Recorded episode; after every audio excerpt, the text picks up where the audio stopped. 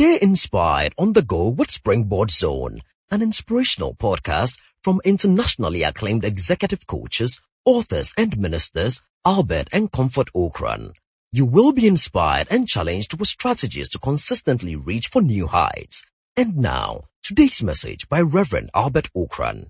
Tonight, we thank you for matriculating with us on your virtual university, and we trust that it will be a wonderful hour spent having a quality discussion that will benefit yourself, your family, and your loved ones. Springboard is brought to you by Legacy and Legacy and your superstation Joy 99.7 FM. We are proudly sponsored by EcoBank, the Pan African Bank, and MTN, the nation's number one network. We enjoy technical support from Dream Oval and media partnership from the Business and Financial Times and the graphic business. Tonight on the show, we trust that something that we will share will be beneficial to you. Our print media support comes from the graphic business and the business and financial times and in tomorrow's edition of the bnft you will find an article on imagination versus inertia tuesday's graphic business will carry a full transcription of tonight's all important discussion. Why is tonight so important? Something we'll say tonight will be extremely beneficial to you. So we've been doing a series on the digital economy and the impact of technology on the various things that we do and how life has changed significantly as a result of emerging technologies and best practices in various areas of endeavor. Tonight we settle on a subject that is very interesting, sometimes morbid, sometimes scary, all encompassing, but something you can't ignore. So, before I break down the subject, do you have anyone, loved one, who's diabetic?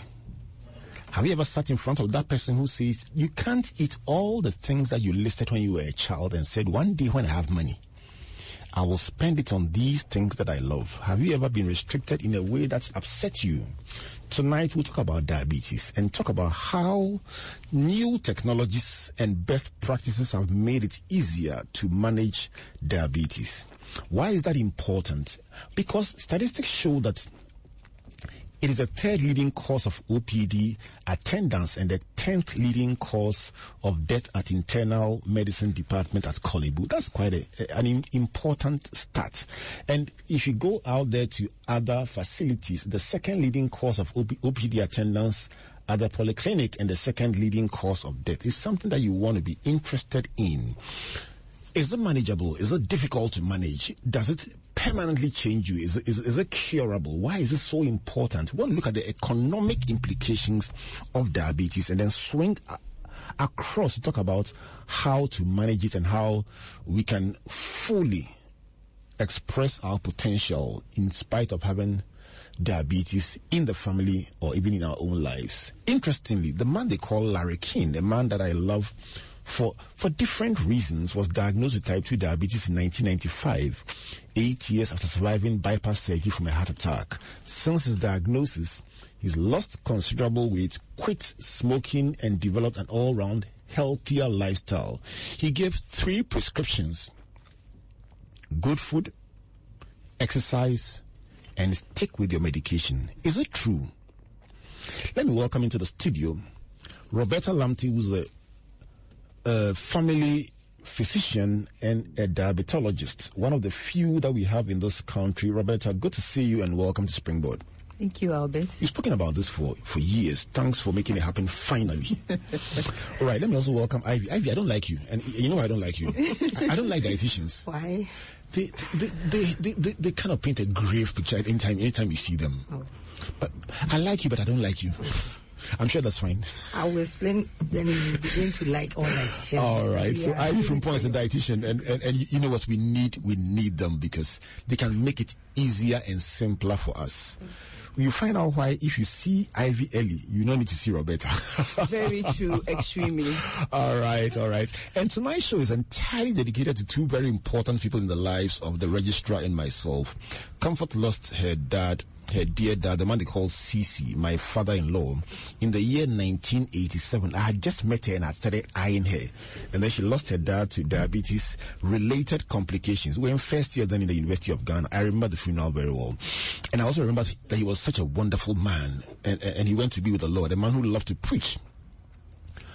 Um, 11 years later, I lost my only sister Elsie, also to diabetes-related complications. Very, very difficult. I sat in the studio two days after that and hosted a show and cried after the show. But I smiled at the show throughout. People sent me a text. Is it true?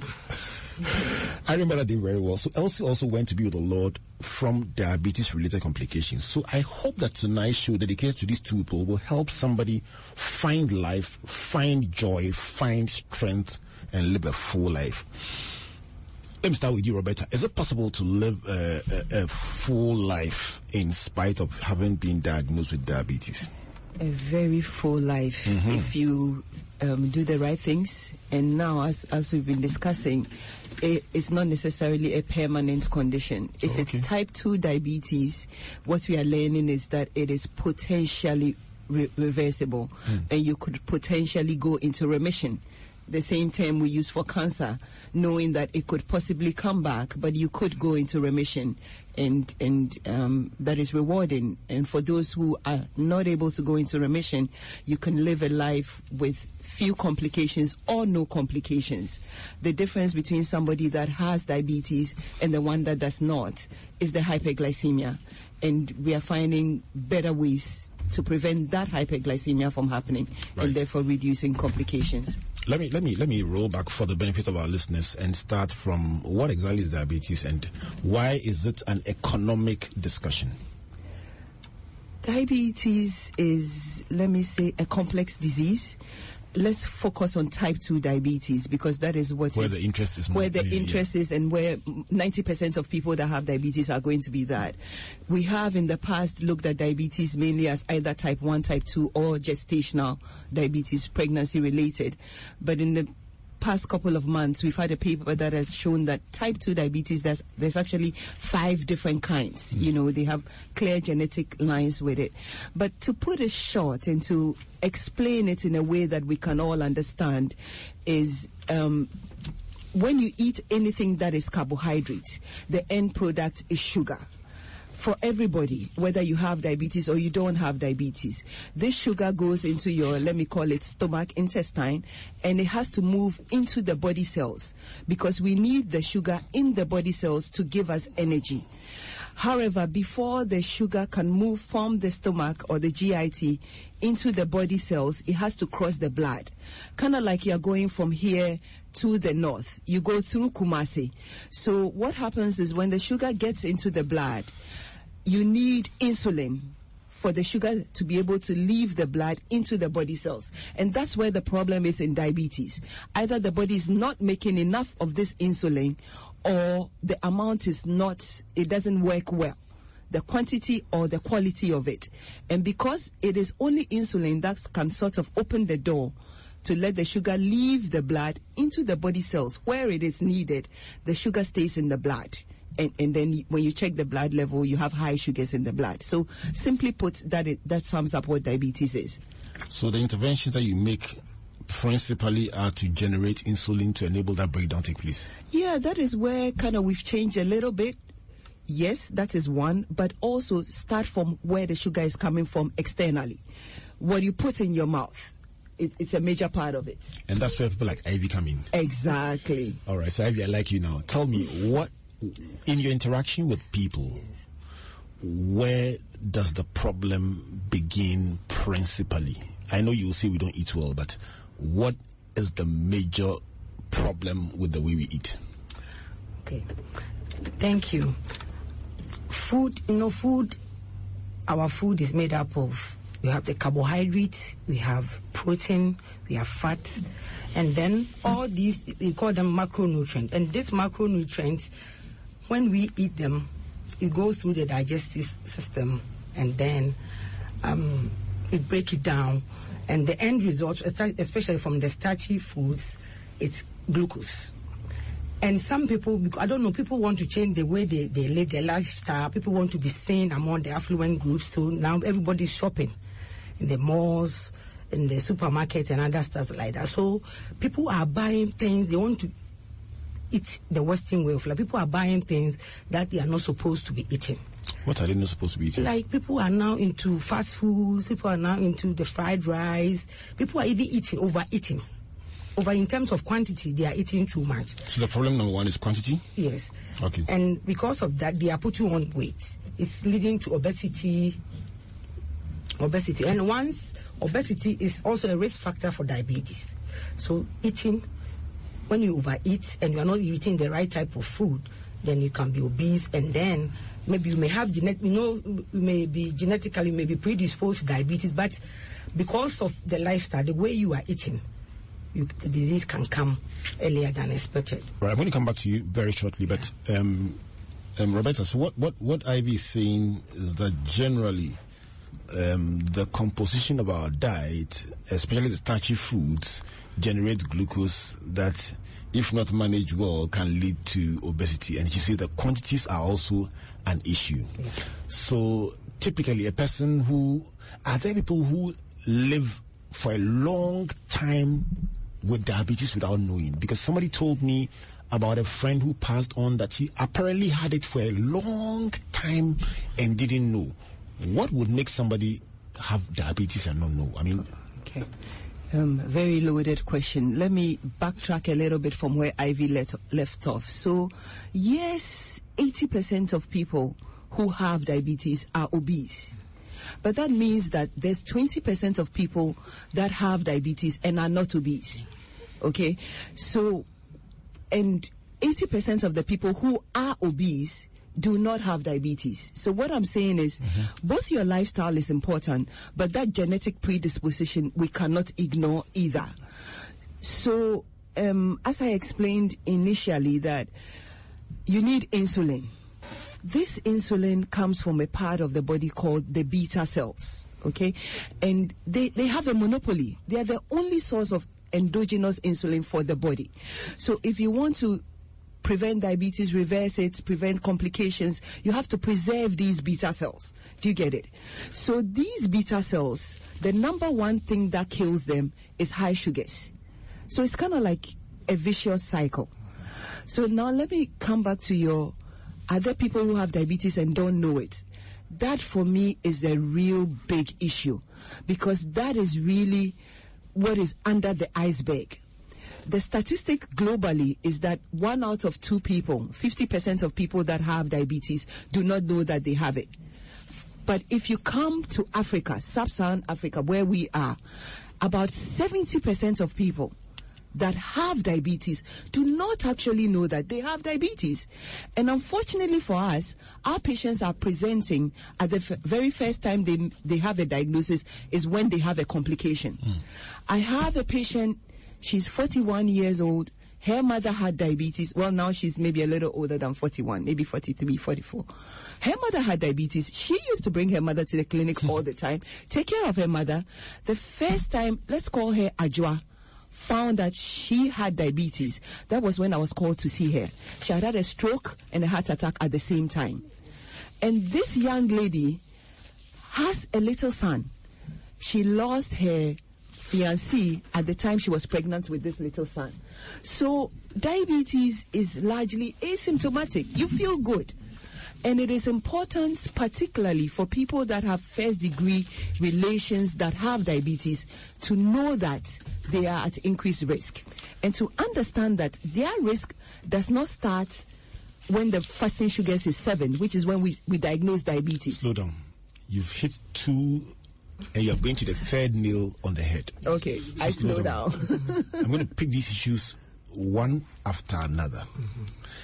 If I understand you well, Roberta, you're saying that, and uh, uh, listeners, I hope that you are finding this beneficial because for me, it's free education on a subject that is so important to all of us. You're saying that typically a person with um, a person who is obese must be interested in their status yes. as a matter of interest.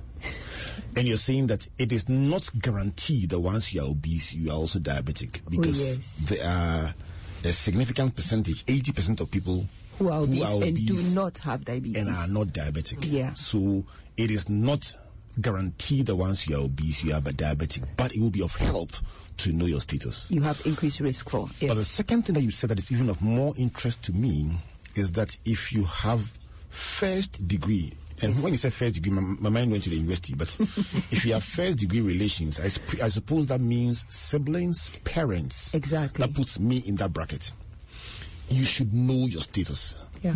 And how do you know the status? I, I presume that it means checking Okay. pre- periodically. So when diabetes actually first starts, it starts when we finish eating. Those are the sugar numbers you want to look at. Although traditionally people know I'm going to do a test for diabetes, I shouldn't eat. Wrong. If you have family history of diabetes, you see, the problem with diabetes, insulin is made in two phases. We have what is called the first phase and the second phase. When diabetes first starts, classically, the defect is that first phase insulin is gone. What is first phase insulin?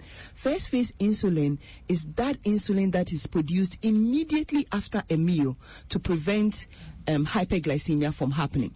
So the beta cell in type 2 diabetes loses the ability to change how much insulin it is making in response to your meal. And if you don't have that insulin when you finish eating, then you're going to have high sugars, which are going to, which is going to kill your beta cell even further. Okay? So, so the, the general idea about fasting blood sugar you're seeing is a wrong concept for people who are predisposed by Uh, um, yeah, kinda- genetically.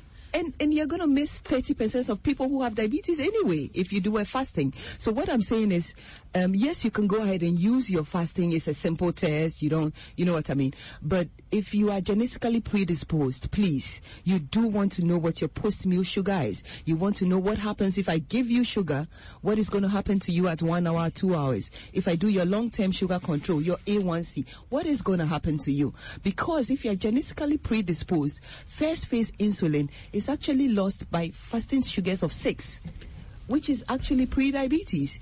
Y- y- you know, normal sugar. By the time you are hitting normal normal levels of fasting sugar, 5.6 and above, first phase su- insulin is already it started dancing. By 6.1, it's gone. Okay, so you don't want to wait till that fasting is seven before you start to do something about it. I'll come to you, Ivy, and tell you the, the day the doctor scared me and what I did in response. But let me let me stay with you, Roberta, for a minute because I asked you a question about why is this discussion an economic issue? Is it the case that when people have diabetes, it affects their their, their potential to be economically productive if if the difficulties set in? Why should we be interested as a nation? Cost of treatment. What what what about it should be interesting to us as a nation seeking to grow a productive workforce? I think um, one because it is potentially preventable, and the cost implications are grave, and it affects people in their working age, and the risk for complication is high for people that are undiagnosed. And we are saying in sub-Saharan Africa, 70% of people are undiagnosed. If you do not have a diagnosis, then you don't even have opportunity to prevent complications because you don't know you have it. And the complications are life changing, to put it mildly. If you have a stroke and you are the breadwinner of your family, that's a big deal. If you have chronic kidney disease, you have to go on dialysis three times a week. It's a big deal. Diabetes is a leading cause of permanent blindness. It's not reversible. So economically, there are issues in that regard. But not only that, with the complications, the supplies, the cost of the medication. I mean, yes, I'm a diabetologist, so I, I, you know, I'll write things that maybe other people will not. But we have medications that will cost you 500 cedis a week. It's, it's, it's a lot Serious of money. It's right. serious business. You understand? Forget medications. You're testing supplies, the glucose strips, the glucose meter, and then the other things that diabetes tend to come along with hypertension, dyslipidemia, managing those as well.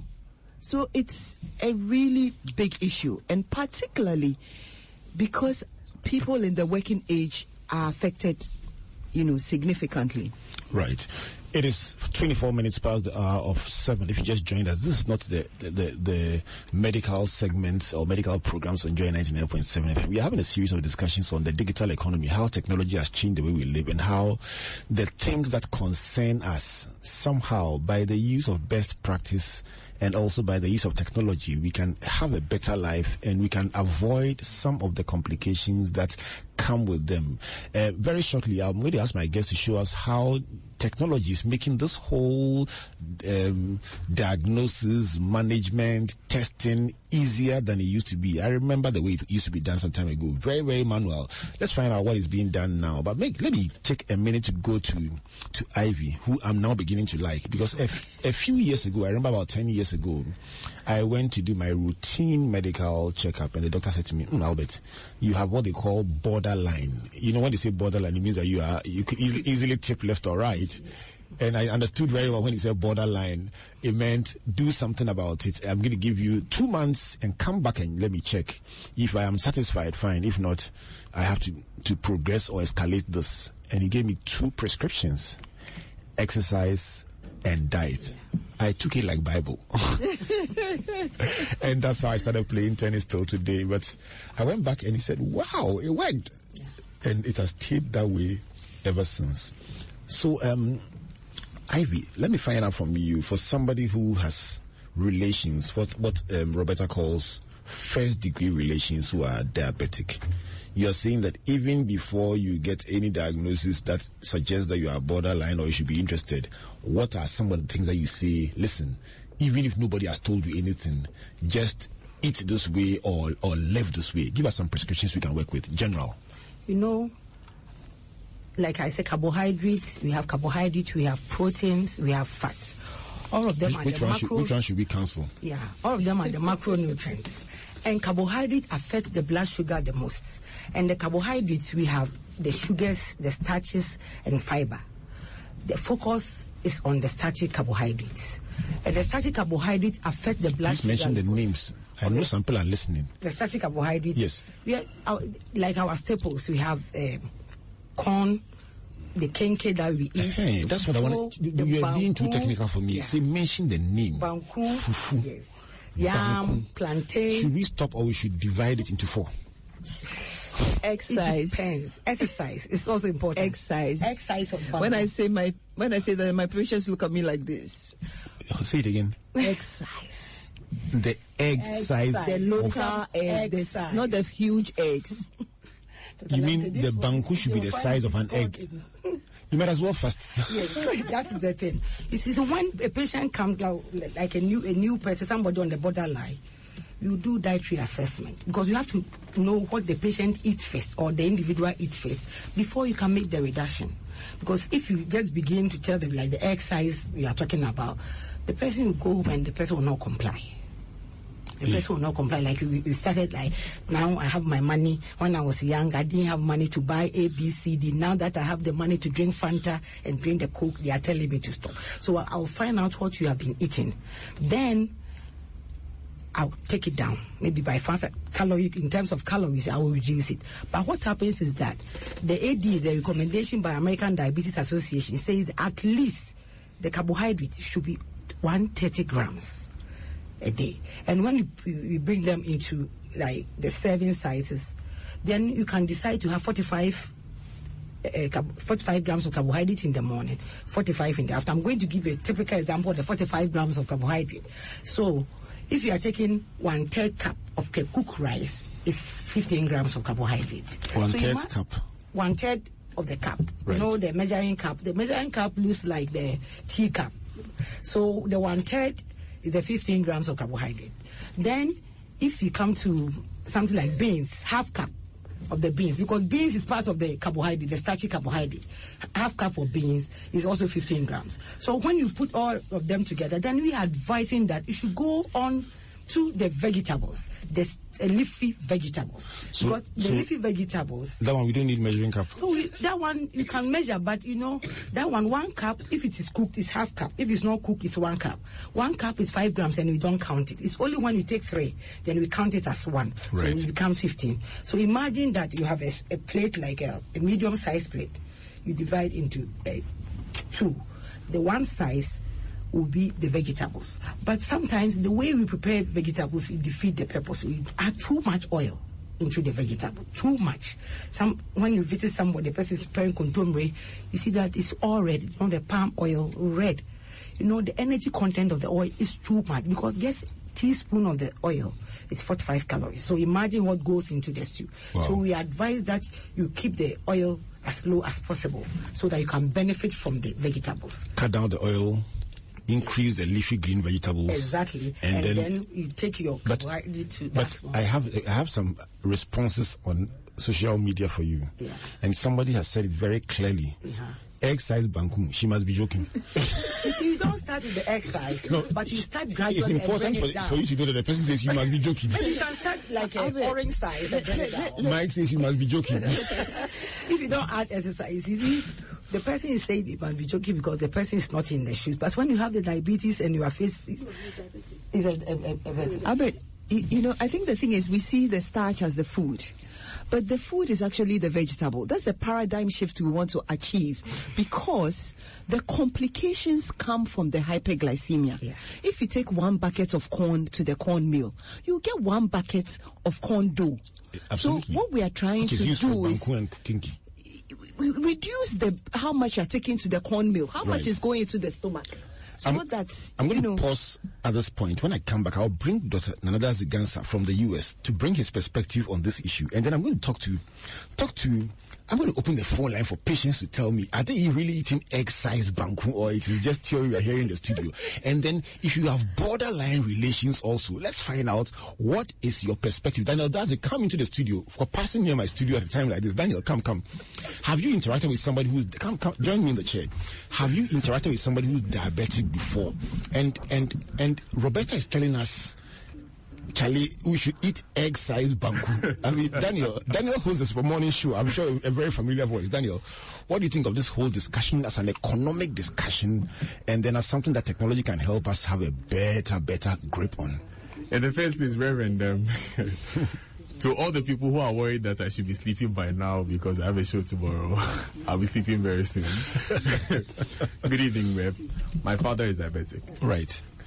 And at the first hand, we have to deal with issues of um, you not being very familiar with the dietary changes that you have to go through and everything that you have to deal with. But there's also the reality of what would happen if you're not careful. Because one thing you always take for granted is you wake up in the morning, you grab something to eat, you go on in your day, you have no idea what the repercussions are. But trust me, if you've if you've been first hand with someone who is going through a crisis, you would have to understand that it's not it's not an easy distance. I can tell you that my mom is the most disciplined diabetic I've met. She does less than the exercise. so she, mean, she knows what it means to stick to the rules, and she actually measures the thing like like, Charlie, mm-hmm. like a scientist. It is 24 minutes to the hour of 8 o'clock, and this is a discussion on Joy 99.7 FM and live on Facebook. The page to find this discussion, Albert Any Ocran Comfort Ocran A. Just go stream live with us and let's enjoy this discussion. But I I would like to remind us all that we dedicated this show tonight to two very special people in the lives of the registrar and myself. Comfort lost her dad in 1987 to diabetes related complications. So I salute the memory of my father in law who gave me a beautiful wife, Mr. C.C. Wintum, um, who went to be with the Lord. And thank you for for giving me a wife. And I also want to salute my the memory of my sister, my only sister Elsie, who went to be with the Lord in in the year um, what year was it? Paul? 2008. That was 10 years ago, November 10th, um, also from diabetic complications. Charlie, Roberta, that puts me in first degree, both in law and, and life, first degree. this is second degree. Actually, in the past couple of weeks, there's been a study between spousal diabetes. You know, because how we always say diabetes is not communicable, but they actually show that um, well, the genes are important, but more important are the upstream factors: who you live with, what they are eating. Because otherwise, if they're eating all the wrong things, it's like swimming against the tide. Right. And spou- spouses have been found to have diabetes, particularly in families where it's the woman that is cooking and is determining what the man is going to eat. Right. So Oreku Ampofo is asking a question. He says, I play a lot of sports. He does a lot of football. And so he's been advised to eat more carbohydrates. I, I presume that that means that um, he, he needs energy in the body. But, but again, he's somebody who is uh, first degree Okay. um, relationship. He wants to find out whether it's healthy or he still needs to cut down on the carbs. What would you say? Okay, so what I would advise him is to buy a glucometer. If it's first degree relation, he needs to find out what is going on when he finishes finishes eating. So if you're having too much carbs and your body cannot handle it, and therefore your sugar is rising after eating it, he has to cut back on that. So you mean the sports won't change it? Um, the sports can't change it because the muscles are the glucose disposal sites. And so they make your body more sensitive to insulin. But the best guide for you is his post meal sugars. That, that is what he needs to, to watch because if it's energy that you need, you can also get energy from good oil, from good fats. So you can have the same um, whatever calorie amount that he needs, but instead of getting it from carbohydrates, he's getting it from the oils. So if he's first degree relation, I would say you have to own a meter. You, you have to own a meter. What I tell people is like, if somebody has knee pain when they run, you tell them, you, you have knee pain, don't run. And for people at risk of diabetes, eh, running means eating too much carbs. You're stressing that beta cell out. Wow. it's almost like a cycle, isn't it? Yeah. It is 21 minutes to the hour of 8 o'clock. If you just joined us, this is a discussion um, about about managing diabetes. I want to find out, is technology making it easier? And that's the angle we want to explore now. Let me start with you, Ro- Roberta. Is, is technology making it easier to manage um, diabetics? Let's start with the even the routine testing. Is it easier now than before? Definitely, technology is making a lot of difference in diabetes. Not not only in testing, but even in how patients support each other. Right. Let me hold it for a minute and bring on on the phone Dr. Nanada Zigansa because um, recently on an old school platform he passionately said it is annoying that somebody should die from diabetes complications because there's so much that has been done that should make it impossible for somebody unless there is negligence and I could see the the anger and the passion in his voice. Dr. Gansa, good evening. Welcome Springboard once again. Oh, good news, Albert. How are you? I'm learning every day, and today I've been brought into school. I've been taught about first degree. I've been taught about exercise banku, and I can tell you, Dinero, there is so much anger on social media about the exercise. I don't know whether people didn't know or they are finding out for the first time that they could be restricted to exercise banku, but there's definitely quite some reaction to that one. What do you have to say about technology and how managing diabetes can be is, is better now than it used to be before? As long as it's not exercise fufu. Anyway, um, this this is a, a very important and interesting discussion. Diabetes is a worldwide problem. Um, in Kentucky, where I live, with a population of about uh, four and a half million, um, close to 600,000 people have diabetes, and 20% of that number don't know they have it.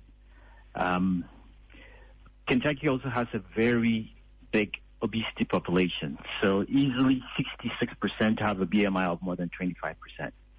So even though I'm not a diabetologist, I do see the complications of the disease every single day. And uh, that is where you see technology doing a lot. Um, just last year, the FDA approved the uh, is, the Libre device. So it's basically a, it's almost like a sticker, a coin-sized sticker that you put on your arm, and it monitors your glucose round the clock. So 24-hour monitor, and then you use a sensor that looks like a little cell phone to read it. So at every time of the day, you know what your glu- glucose level is. Um, this basically allows you not to stick yourself all the time.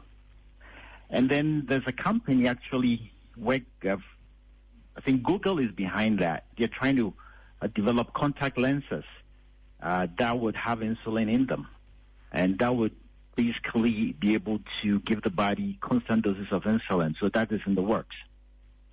Now, Dr. Lamptey mentioned that diabetes is sort of a systemic disease. That means it affects almost every organ in the body. Name it, and diabetes affects it somewhat. And this is where technology comes into play and how you deal with this. So it affects the eye. The way it affects the eye is it makes blood vessels uh, grow at the portion of the eye that you really used to see, so on the retina. So then you have ophthalmologists who use laser to kill these blood vessels and to prolong your vision. Um, diabetes is a disease of the small blood vessel. That's what it really is. So using stents, stents are very small tubes made out of uh, nickel alloy. You're able to put these stents in blood vessels to keep them open. So if your stroke was due to a blood vessel that closed off, uh, you could get a radiologist or a neurosurgeon or even a neurologist using x-ray techniques to get the stent in there. It affects the heart. So they have a higher incidence of coronary artery disease and the stents come into play also. Dr. Lancer, let, let me let me let me let me come in and ask you to the ordinary person who may not have access to the advanced technologies. Something as routine but as powerful as the mobile phone. Tell me about how the patients with the mobile phone can exercise their options to have a better quality of life. So, using the mobile phone, there are apps that um, allow you to enter your blood glucose readings so that you have an idea of what your blood glucose is over a day, a week, a month. There are apps that would help you pick what you eat, will help you with exercise, will give you tips on what to do, will keep you up to date on new technologies and new innovations in diabetes. Uh, so that that those are things that are kind of important. Uh, but one last thing before I go, diabetes also affects uh, erectile dysfunction, erectile function in men, and um, there's actually now uh, a cardiologist he's Ghanaian. He's one of the leading uh, people in this endeavor who is able to put some of these stents in the blood vessels that feed uh, the the uh, the erectile organ and to help with the function. Um, I think Dr. Osei Jenin. So um, that's something pretty encouraging for, for Ghanaian men. Well, that part of the discussion was was of great interest, and I can see Dr. Lamptey nodding her head. I'm going to come back to, to her in the studio and find out when you talked about affecting all parts of the body, when you got to that part, she smiled and started nodding her head. General, thank you so much for coming on the show and joining us from Kentucky with your own ideas. And I know this is a subject you are very passionate about. Yes. And Albert, I'm sure Dr. Lamptey would mention that, and there's the issue of amputations. Those are probably as debilitating as strokes. Um, to, to give anesthesia to people having piecemeal amputation of their limbs is, is, is probably one of the most um, sad things to just watch, especially when these people are young people. Um, and uh, I, I can't I can't emphasize enough how how bad this disease is and how much we need to take care of it as a nation. And lastly, let's use social media as as as a way of educating people about this really, really, really bad disease. Thank you, Albert.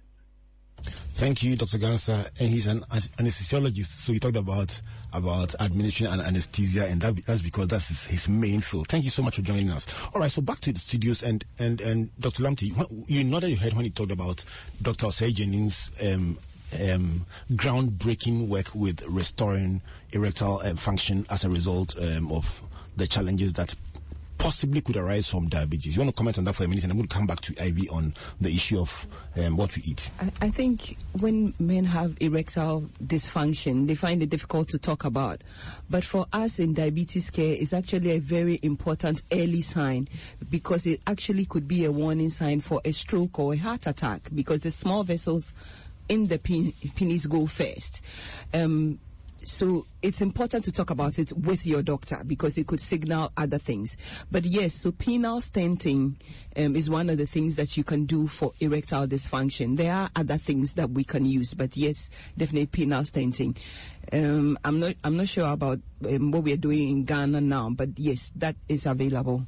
I'm going to spend um, um, a couple of minutes asking you for clear prescriptions. It doesn't matter whether the person has it or not, but if if the saying that prevention is better than cure is anything to go by, listen, the person does not need to have been diagnosed.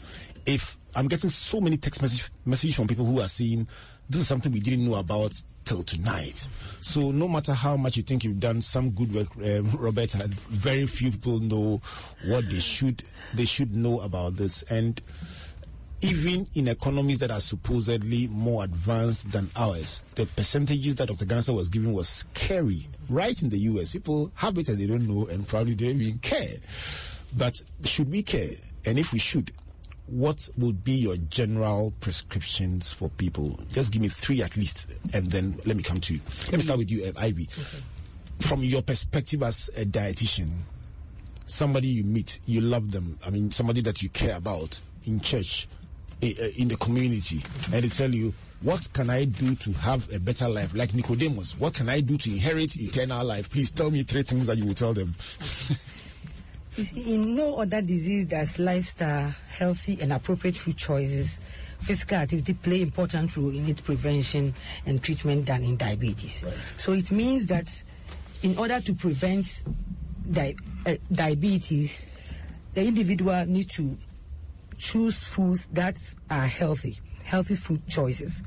And then the healthy foods I'm talking about maybe a, a moderate carbohydrate, then um, protein, in terms of protein, you need to have about 0.8 grams of uh, 0.8 grams of protein at, per kilogram of body weight a day. So when we eat too much of protein a day, so we need to do all this, uh, take all this into consideration to know how much you have to eat.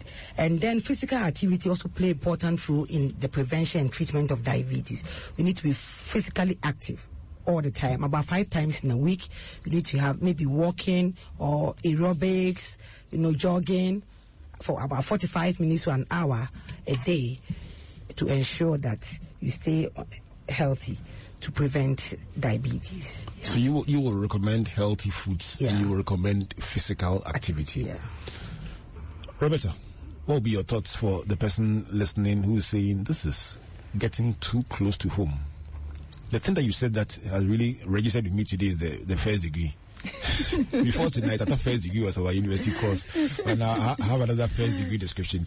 What would you say to the person listening tonight who says there are concerns that I, I, have as a result of what I've heard? What should they do to inherit eternal life? If okay. I may say so in quotes. All right. So you, you give me three points. I think the number why, one. Why, are you on for? I'll be happy if you give me four. I'll give you four. Thank she you gave very us two, much. so let's balance it. Sure. So the number one thing is diabetes specific knowledge. Ask for direction, but they say that be careful who you ask for direction from. So seek diabetes specific information, knowledge on the disease to prevent it, from but from the right sources. What is the right source? well, if you come to us in Korle we'll give you the right information. But if you go online, if you look at published data, because some of the things we are telling you, it won't get into the textbooks for another 10 years. Reversal of diabetes, it will take 10 years to get into the textbook. So if, if you are academically minded, then um, PubMed or reliable, reputable journals. If not, um, I mean, come to Korle Bu. but basically, find Talk diabetes correct information. Right. I So think that's- that's that's number one. one, number one.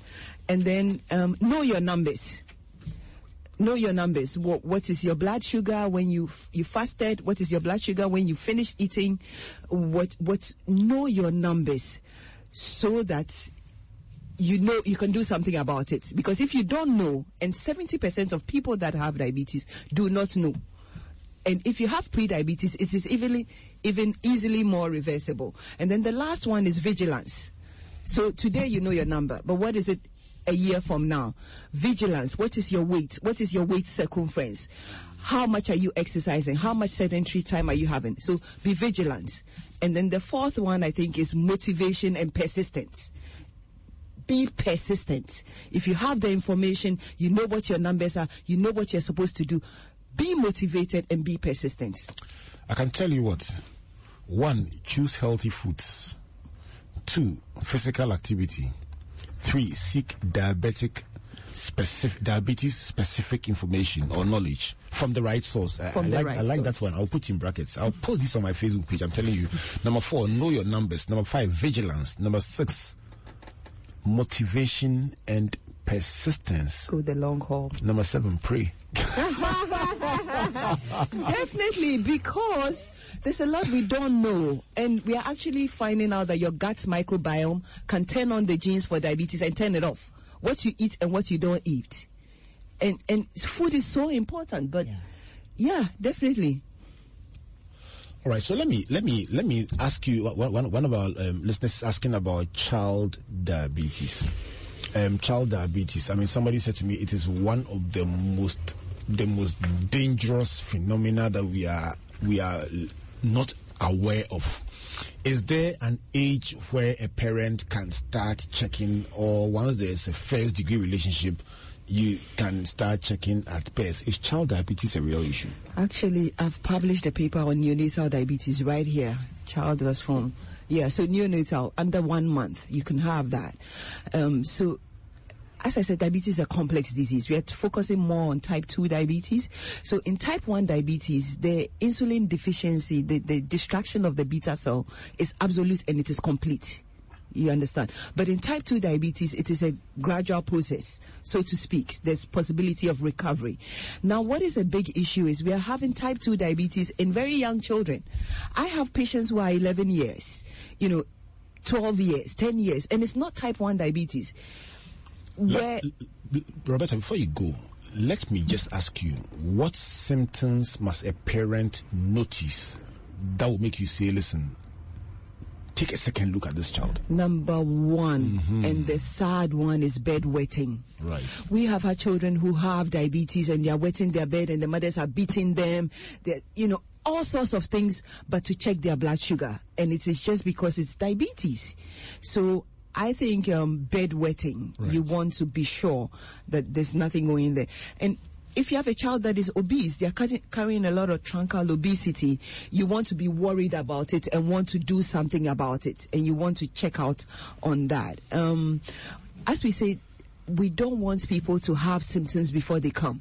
Right. So if it's first degree relation, then maybe from adolescents you want to start checking what their post meals are doing. Right. And even before you there's any um, any any abnormality, you want to teach them the right habits mm. because that's what's the most difficult thing. But if you teach them from when they are growing that food is vegetable, food is this, food is this, it, it makes it, it it's easier for them to embrace the appropriate lifestyles. So, so six prescriptions for adults plus one pray, and this, and then three prescriptions for um, children. First of all, if there's a sign of bedwetting, don't just take it lightly. Explore further. If there's child obesity, childhood obesity, explore further. And also weight loss. Oh, okay. In children. Right. It's Rapid another weight loss. Another thing you want and to the third one, you said that is very interesting. You're saying that lifestyle change is not just for adults; it also can be for children. Train up a child in the way she, he or she should go, and when they grow, you couldn't have quoted a of this. Depart from them. Let me give you a chance. Thirty seconds to give me your closing thoughts. You know, it's been a very instructive discussion. Those ty- those types that leave you more informed than an hour ago and more prepared for the future. You guys have been phenomenal. Let me give you the chance, Ivy. Closing thoughts to our listeners. One word they should carry away, something they can think about. What would you say? Okay, I'll tell all the diabetics that they should, the focus should be on carbohydrates. How much carbohydrate they are eating to have effect on the blood sugar level. Mm. So too much is like the corn meal experience that she said whatever you put in the corn meal is what you are going to get out of it. So too much, it will affect the sugar levels. So they should constantly check the blood glucose level two hours after is food. There something like too little? Too little, like in terms of food? Yes. Not too little, but moderate amount. Is, is there something like eating too little? In, in, a, uh, in, a, diabetic? Yes, you have low carbohydrate, low carbohydrate diet. Which one is a low sugar? The low sugar. You always talk about high sugar. Which one is the low sugar? The low sugar is when your sugar is hypoglycemia. You have below a certain range. That is not. And that's when the, the diabetic runs for sugar. Yes. It's, that they are started uh, having uh, symptoms of faintness and other right. things like that. Right. So we should do this again, don't you think so? All right. Thank you very much. So watch the carbohydrates. Yes, watch. Roberta. One thing one of my patients said to me, I mean, I'd like people to know that it's not theory. Right. I mean, yes, you see in the public, but before our own very eyes, in our Ghanaian patients, we've seen diabetes reversal. We've seen what, if you change to the exercise fufu and banku, where you, if you increase your leafy green vegetable, what it does to your post meals right in Ghanaian patients. We, we, we have the data. So one of my patients said to me, it was a very big fight when he came in and we're trying to get him to understand. Eventually he got better. So he came and said, how did you do it? Because a lot of my patients struggle with it. Dr. Lamptey, me di fufu na meni afra because he was referred to us from I. I think that is what I'll leave you with. Charlie, you have given Dr. Ndazi a body blow. He lost fufu. oh, good evening to Pastor Mensa Otabil. Oh, what a great show we've had. Thank you so much. Uh, you commented on a subject that is very interesting. All right. I want to say a big thank you to MTN and to EcoBank for paying the bills for tonight's show. You are the ones who make it possible for our listeners to enjoy this show every single Sunday. So good evening to our team, Rita Chega at, at EcoBank and of course to Noel. Noel and uh, Noel Gansen, the team at, at, at MTN. Thank you for supporting this great initiative. Let me thank our team here at Joy 99.7 FM. Coming up next, I work with Jesus, and the topic is why Christ, most Christian marriages end before they begin. Wow. This is, they have still birth. This one is still marriage.